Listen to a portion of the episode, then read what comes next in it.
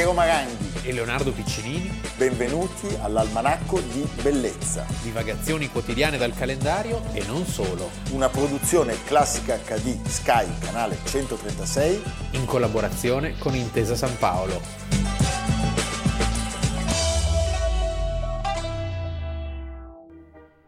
Convencida y conquistada, en mi brazo se apoyó y escuchaba mis embustes llena de ilusión. Al llevarla a su palacio, mis finezas repetí. Dulce bien, no me engañes, no acostumbro a mentir.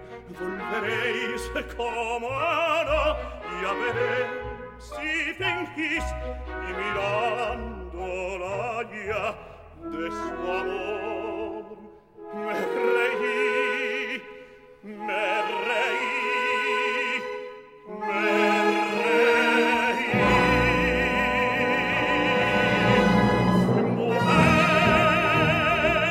Almanacco di Bellezza, 26 aprile e noi oggi, Leonardo, andiamo nei Paesi Bascos per raccontare una delle grandi tragedie del Novecento. Troveremo una forma di redenzione in qualche modo nel raccontare anche come talvolta le efferatezze umane possano trasformarsi in grandissima arte o come l'arte possa avere la forza ecco, di raccontare sì. le cose terribili dell'uomo. È raro, non È non è una cosa che No. accade spesso, ma quando l'arte riesce a essere testimone del proprio tempo, eh, genera capolavori. Sono Cioè, bravi gli spagnoli a fare questa cosa. È vero?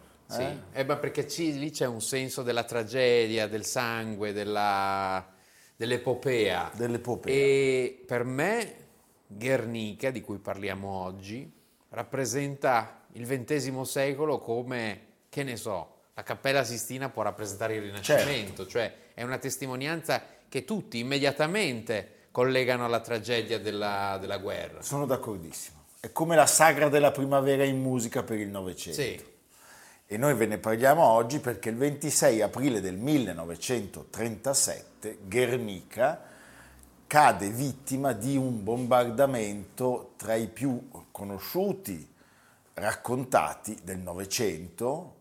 Siamo negli anni della guerra civile spagnola, la guerra tra i nazionalisti di Francisco Franco, che poi l'avrà vinta, e i repubblicani che sono guidati dal fronte popolare, cioè dalla coalizione dei partiti di sinistra e di estrema sinistra. Guernica è in una posizione strategica, è sulla strada per Bilbao e Franco vuole assolutamente conquistare questa parte della Spagna per chiudere la questione della guerra nel nord del paese. È Anche qui è una questione di alleanze, cioè Franco è forte perché dalla sua Esatto. ha i due guerrafondai, cioè Hitler e Mussolini, soprattutto Ah, Hitler Soprattutto Hitler che ha questi nuovi aerei e vuole, vuole- vuole eh, capire come, come fun- se funzionano, se funzionano o no. de- del terribile Göring Sì, vuol fare, vuol fare l'esperimento.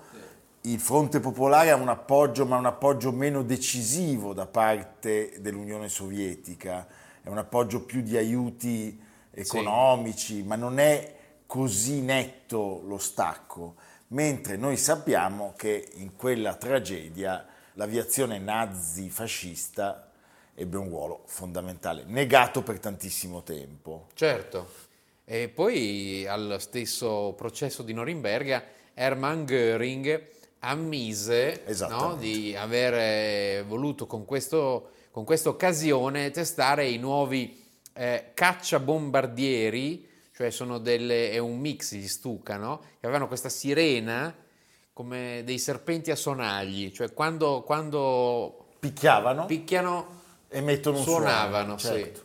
Questa città era un rifugio dei repubblicani e il 26 aprile appunto del 37 quindi era piena di gente. piena, oltre, era un oltre- giorno di mercato, Sì. era un lunedì, giorno di mercato, alle 16.30 dal campanile suona il primo allarme, tutti corrono nei rifugi ma non c'è tempo, anche perché la violenza di- degli attacchi aerei e la durata impressionante non lascia scampo. perché pochi minuti dopo appare in cielo il primo aereo tedesco. Pensate, gli allarmi continueranno a suonare e le campane delle chiese che non verranno bombardate fino alle ore 19.30, tre ore infinite di bombardamenti a tappeto che radono completamente al suolo la cittadina. Sono 24 aerei militari, in buonissima parte dell'aviazione tedesca, ce ne sono anche tre dell'esercito italiano, eh, perché appunto sia Sì. Mussolini che Hitler vogliono creare un terzo Stato europeo. Ma all'epoca aver partecipato alla guerra di Spagna per gli italiani era un grande vanto. eh. Era un grande Sì. vanto. C'erano anche italiani che combattevano dall'altra parte, questo non dimentichiamolo. Non c'è dubbio, è stato grande- un grande scontro di civiltà, possiamo dire, e in questo scontro di civiltà chiaramente il governo, il governo legittimo, cioè il governo eh, repubblicano, aveva tra i suoi beniamini Pablo Picasso, che era stato da poco nominato, anche se non avrebbe mai ricoperto veramente quella- quel ruolo, ma era un simbolo, vista la sua posizione di intellettuale engagé, cioè di artista impegnato, schierato politicamente, era stato nominato direttore del Museo del Prado. Ed è in questa veste che lui avrà il compito di raccontare la tragedia. Aveva da poco inciso la meravigliosa Minotauromachia, Meraviglioso. 1935, dove si unisce al mito la tradizione locale, no? che Certo. Hemingway ha tanto decantato, della corrida, e, e Guernica, infatti, se ci pensate, contiene gli elementi della tradizione, oltre ad altre, oltre ad altre derivazioni. E l'occasione è l'Expo di Parigi del 1937. Sì, esattamente, perché ricordiamo ancora alcuni elementi di quella giornata terribile.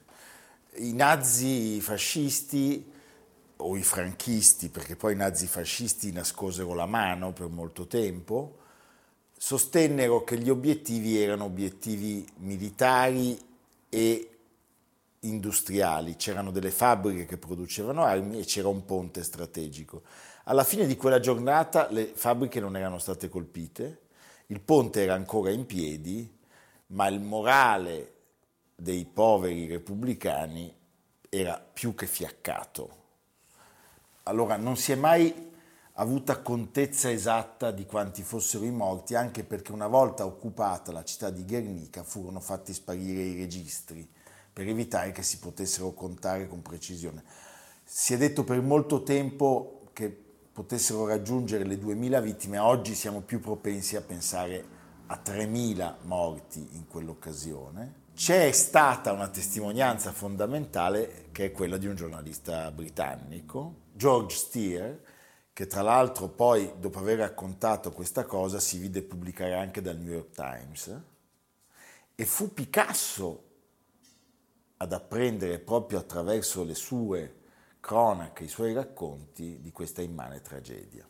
E quando gli viene chiesto di creare qualcosa che possa raccontare questa immane tragedia, lui In un mese e mezzo, quindi a tempo di record, quest'opera enorme eh, che colpisce, eh, che colpisce veramente molto, nonostante sia, sai, come tutte le opere riprodotte, spesso eh, hai una percezione diversa poi quando le vedi.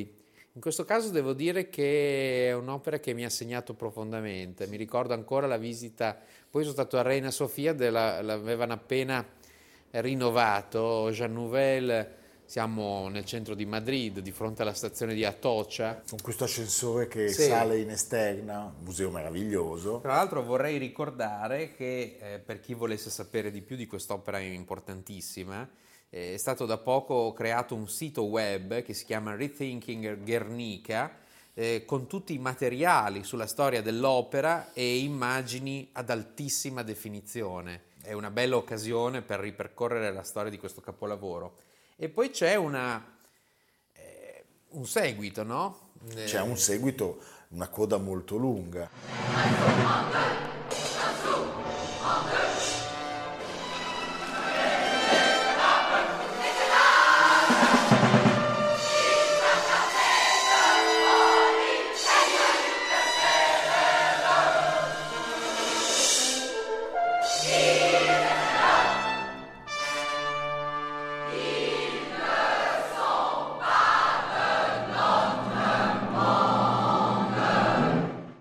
Abbiamo ascoltato Luigi Nono, Sì. che ha, scri- ha scritto una- un'opera musicale, Victoire de Guernica. Qual è la coda, la storia di questo quadro, che è una storia lunghissima?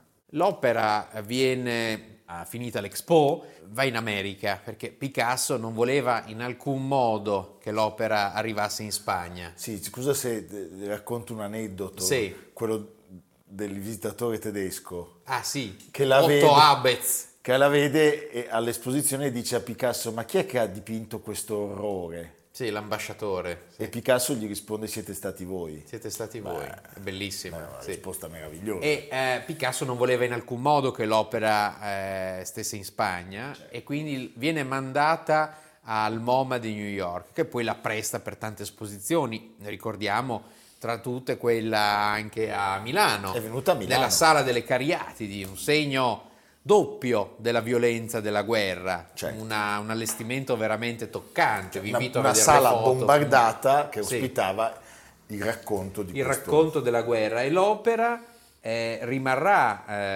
eh, in America fino al 1981, cioè 40 anni fa esatti, torna in Spagna e viene esposta appunto a Reina Sofia. Nel frattempo è stata celebrata eh, in molti modi, molte mostre. Nel 1950 Alain René ha fatto un bellissimo corto di 12 minuti, un grande impegno politico di, di questo regista, col testo lirico di Paul Eluard. E poi c'è un'altra vicenda di cui si è parlato recentemente, cioè nel, cent- nel 1955 Nelson Rockefeller, diplomatico e filantropo, commissiona a un atelier francese la realizzazione ad arazzo dell'opera Che è quella che è... e allo- lo presta all'ONU, All'ONU. nel 1984, dove viene appeso davanti alla sala del Consiglio di sicurezza come monito ai diplomatici. Ecco, cos'è successo? Che recentemente Nelson Rockefeller Jr., suo erede, ha cambiato idea ritirando il proprio prestito e ha notificato all'ONU la sua intenzione di riaverlo indietro. Beh, che, quindi, antipa- che sì, antipatico. capisci? Eh, Io se fossi l'ONU farei un sequestro. E invece l'ONU ha dovuto fare buon viso a cattivo gioco, ora ci sarà da riempire lo spazio vuoto lasciato da Guernica con un'altra opera di altrettanto impatto emotivo. Sì, ma dove la trovi? Il segretario Gutierrez esaminerà le opzioni per le opere da esporre fuori dal Consiglio di sicurezza. Facciamoci avanti, abbiamo delle indicazioni. Prendiamo i, i pittui e ci inventiamo un'opera. Va bene, Leonardo. Beh, insomma, questa è una, è una bellissima storia. E, mh, tra l'altro c'è anche qualcosa di avventuroso nel suo trasporto negli Stati Uniti, perché comunque da subito Guernica diventa un quadro da eliminare per chi vuole negare quel momento terribile. È un quadro talmente forte, è un quadro simbolo. È un quadro che è diventato veramente eh, l'opera più riprodotta di ogni sussidiario, testo sulla guerra, libro di politica, no? E nel dopoguerra eh, si è subito imposto come mito assoluto. E devo dire quando sei davanti è una un'emozione fortissima, è un quadro sconvolgente. Pensa alla, la- la- la- la parabola di questo artista che passa dall'Arlecchino a Guernica, da- la- la- dalla tauromachia a- al cubì, cioè veramente è, Che fa quello che vuole è il più grande artista del Novecento. e lo fa molto Sì. bene. Per questo io ho citato Stravinsky, perché sono, sono corrispondenti Sì. questo. Fanno tutto quello che vogliono, toccano tutto, lo fanno sempre bene. Beh, direi che abbiamo iniziato parlando dei Paesi Baschi, siamo su classica e quindi il saluto finale lo prendiamo a prestito da una composizione di un grandissimo musicista di origini, lontane origini basche, Maurice Ravel.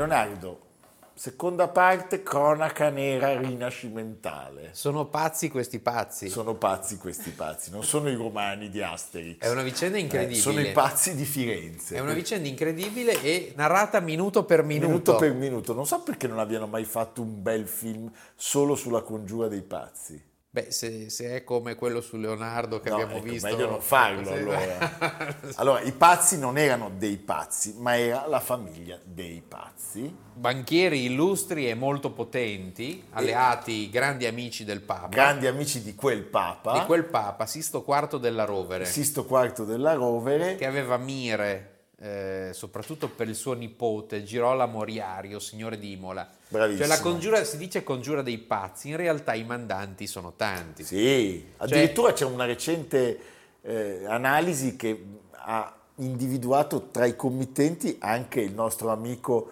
Sfregiato, Col- ma certo, col naso tronco, certo, è il nostro Il- amico duca del- di Montefeltro. Federico di Montefeltro. quello ritratto magistralmente da Piero della Francesca. Perché Federico aveva una grandissima antipatia per Lorenzo il Magnifico. Sono i due più grandi committenti di codici miniati dell'epoca, tra le altre cose. Le altre loro cose. biblioteche erano le più belle. Ancora oggi la biblioteca di Federico che si trova in Vaticano e quella eh, di Lorenzo, la biblioteca laurenziana, sono tra le raccolte più incredibili del Rinascimento. Quindi Sisto IV della Rovere, Ferrante d'Aragona, re di Napoli, il nipote di Sisto IV, Girolamo Moriario, e appunto Federico da Montefeltro. Gli alleati dei medici di Lorenzo invece erano Venezia e Milano, E Milano. con E- cui c'erano dei rapporti economici molto forti. molto forti. Eh, c'era certamente, e farà una bruttissima fine, l'arcivescovo di Pisa, Un- che erano Salviati. un Salviati. Sì. E la, la- la cosa è molto semplice, eh, questo strapotere di- dei medici sulla signoria, perché di fatto Firenze era ancora una signoria, cioè non era, non era un ducato eh, come sarebbe stato quello di poi di Cosimo I Certo. de' Medici, ma era ancora un sistema formalmente di primus inter pares. E, eh, Erano diventati un po' troppo primus. erano diventati un po' troppo primi questi, questi- questi medici. E, e gli altri, per dirla con gli stemmi medicei, ne avevano le palle piene. Esatto. L'occasione è, è data dal corteo del cardinale Riario, altro personaggio legato al, legato al Papa, che arriva a Firenze. Eh, I pazzi e dei loro alleati organizzano questo, mh, questa imboscata. Eh, poi all'ultimo si sa che c'è qualcuno che si sente male, non partecipa Giuliano, al banchetto. le due Lorenzo vittime e Gi- designate Lorenzo sono- De Medici, Lorenzo e Giuliano. Magnifico e Giuliano, suo E fratello. questo banchetto dove li avrebbero dovuti avvelenare non ha luogo perché Giuliano si sente malissimo. Sì. Il giorno dopo però c'è l'ostensione. Sì, si va in chiesa. Si va in chiesa. Si va in chiesa Che- Santa trovo- Maria del Fiore. No, capisci? Santa Sì. Maria del Fiore non pizza e fichi. No. cioè non una chiesa qualunque. Si va in chiesa Santa Maria del Fiore. Già qualcosa era nell'aria, tant'è che i due fratelli si separano, prendono posto nel coro, che oggi è molto cambiata la chiesa, però dovete immaginare sotto la, la cupola di Brunelleschi, proprio nel punto apicale del Rinascimento, non in un luogo qualsiasi appunto. Da una parte siede Giuliano, dall'altra Lorenzo. Da una parte stanno eh, i pazzi e dall'altra dei loro alleati un po' maldestri, che sono quelli che stanno vicino a Lorenzo. Giuliano viene subito colpito. Sì. Addirittura pare dalla 19 cronaca- colpi. 19 colpi che lui venga accompagnato da uno dei pazzi Sì. che continua a sorreggerlo ma non per aiutarlo ma per verificare che lui non, non nasconda qualche armatura di protezione Ah certo. e sì, per sì, essere no. sicuro che le, le pugnalate possano arrivare a destinazione. Mentre diciamo. comincia a svolgersi questo attentato vero e proprio, l'arcivescovo di Pisa, appunto Francesco Salviati, esce dalla chiesa con una scusa dicendo devo andare e con un piccolo seguito marcia verso il palazzo della signoria per occuparlo nel momento in cui avesse sentito il segnale. Eh, insieme a Giuliano c'era un suo grande amico, il poliziano, grande umanista, che che è il tutto. cronista della vicenda, che a proposito del momento in cui cominciano queste pugnalate e si diffonde il panico, dice ci fu anche chi credette che la Chiesa crollasse. Giuliano viene subito fatto a pezzi.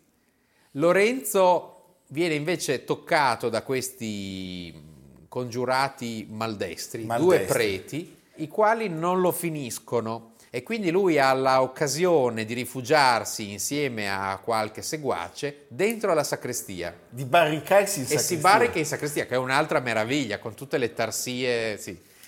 E questa, questa sacrestia è chiusa, cioè non capisci dalla sacrestia cosa stia avvenendo in chiesa, quindi loro sono chiusi lì dentro.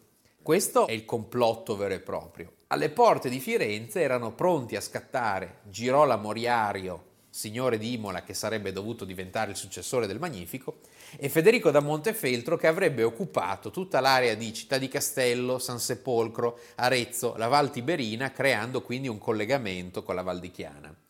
Nel momento del complotto, Guglielmo De Pazzi, che era il cognato, era un altro dei pazzi, era il cognato di eh, Lorenzo, secondo il poliziano, gridava per la chiesa ad alta voce che non ne sapeva niente. Ci- Quindi questo qui che grida, io non c'entro, io non c'entro. Nel frattempo Salviati è arrivato a Palazzo della Signoria, perché non si chiamava ancora Palazzo Vecchio. Palazzo Vecchio si chiamerà quando i medici si sposteranno a Palazzo Pitti, come loro sede, Certo. e quindi il palazzo del- che avevano occupato prima diventerà Palazzo Vecchio. Allora il Palazzo della Signoria. E Salviati vuole uccidere il gonfaloniere Petrucci, che era un fedelissimo di Lorenzo il Magnifico. Eh, il gonfaloniere capisce che questi stanno andando per eh, fargli la pelle e si barrica nella torre. No, eh. Nel frattempo, Salviati e degli altri non riescono ad arrivare nel posto giusto, alcuni si perdono, altri entrano in una stanza che ha una, ehm, una sorta di cassaforte, che ha una porta che si può aprire solo dall'esterno e per cui si chiudono dentro. Ma è meraviglioso. E rimangono questi, una dozzina di persone armate fino ai denti, chiusi nella camera del tesoro. Dovrei aspettare la reazione di Lorenzo. Sì, Lorenzo si comincia a diffondere la notizia che non è morto.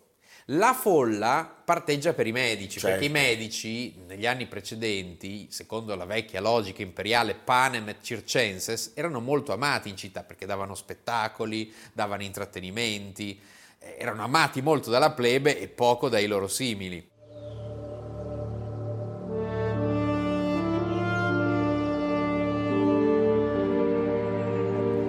Le truppe nemiche si ritirarono. Grazie al proprio fascino, all'abilità diplomatica e al denaro, Lorenzo de' Medici aveva salvato Firenze.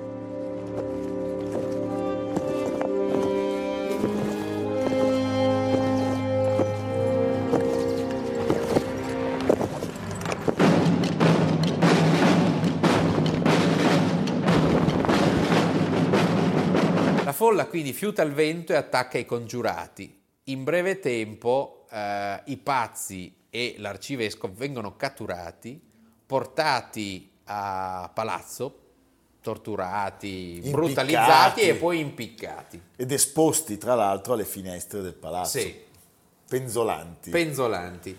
eh beh, è una storia pazzesca. C'è chi prova con un grido a dire libertà, libertà e gli si risponde... Gli si risponde palle. Gli si risponde palle, le palle dei medici. Palle dei medici. Beh, Poi, come in altri casi, abbiamo citato non molto tempo fa quello di, di Pietro il Grande, quando ti salvi da una congiura di questo tipo, poi diventi ancora più forte. La vendetta è infinita La vendetta è infinita, ed è lenta, eh? lentissima. perché uno dei due uccisori di Giuliano, tal Bandini, eh, si rifugierà, pensa, a A Costantinopoli. Costantinopoli, ma poi glielo consegnano. E sarà un messo fiorentino che lo individuerà e pagherà, glielo consegneranno e verrà portato a Firenze, appeso al bargello, penzolante, e in quella situazione un giovane Leonardo da Vinci lo Certo, descriverà, lo descriverà. in un disegno che è conservato in Francia al Musée Bonnat di Bayonne, c'è questo personaggio abbigliato all'orientale perché non si era neanche cambiato, Una storia pazzesca. un traditore che però poi si era pentito e che doveva essere quello che avrebbe dovuto uccidere Lorenzo ed era uno capace. Tirandosi poi indietro avrebbero affidato il compito a questi due preti mh, sprovveduti. Questo diventa una sorta di pentito come no? dice, confesso che anch'io facevo parte della- del complotto e allora i medici gli dicono per te non è prevista l'impiccagione, ti decapitiamo. Molto più onorevole. Magnanimi, Sì. eh? Naturalmente i beni dei pazzi saranno tutti sequestrati e confiscati e loro avranno una damnazio lunghissima perché tutti i loro stemmi verranno Sì. eliminati dalla città, estirpati dalla città. La congiura dei pazzi, appunto il 26 aprile. Mi piace ricordare il nome del, del- del pentito, Sì, Giovanni da Montesecco, sì, sì, una sorta di capisci? buscetta. Eh. Senti Leonardo, beh, oggi forse dobbiamo andarci a Firenze, Sì, perché Andiamo. quando si parla di Lorenzo, di Leonardo, Andiamo a Firenze e se pensiamo ai pazzi non possiamo non citare una delle architetture più nobili ed esemplari del Rinascimento che è la Cappella Pazzi a Santa Croce, questa architettura di Brunelleschi così limpida che a dispetto della, della perfezione formale è un edificio che ha avuto un sviluppo lunghissimo perché viene iniziato nel 1430 e e compiuto nel 1470, quindi 40 anni di lavori, eh, realizzato sulla falsariga della sacrestia vecchia di San Lorenzo e giocato tutto su dei rapporti geometrici perfetti. però non è davanti a quello che è venuta la sindrome a Stendhal. No, No. Stendhal Ha scelto una cosa- il Sibile del Volterrano. Sì. sì. e poi c'è anche dietro proprio Palazzo Vecchio il Palazzo dei Pazzi, un'architettura di Giuliano da Maiano, forse su disegno sempre di Brunelleschi. Quindi questi pazzi anche loro. Anche loro, insomma, Eh, non erano del tutto pazzi. prima di ordire la congiura si trattavano bene. Bene, andiamo a Firenze allora, ma non diventiamo pazzi. A domani. Domani. Almanacco di bellezza a cura di Piero Maranghi e Leonardo Piccinini. Con Lucia Simioni, Jacopo Ghilardotti, Samantha Chiodini, Paolo Faroni, Silvia Corbetta. Realizzato da Amerigo Daveri, Domenico Catano, Valentino Puppini, Simone Manganello. Una produzione classica HD, Sky Canale 136 in collaborazione con Intesa San Paolo.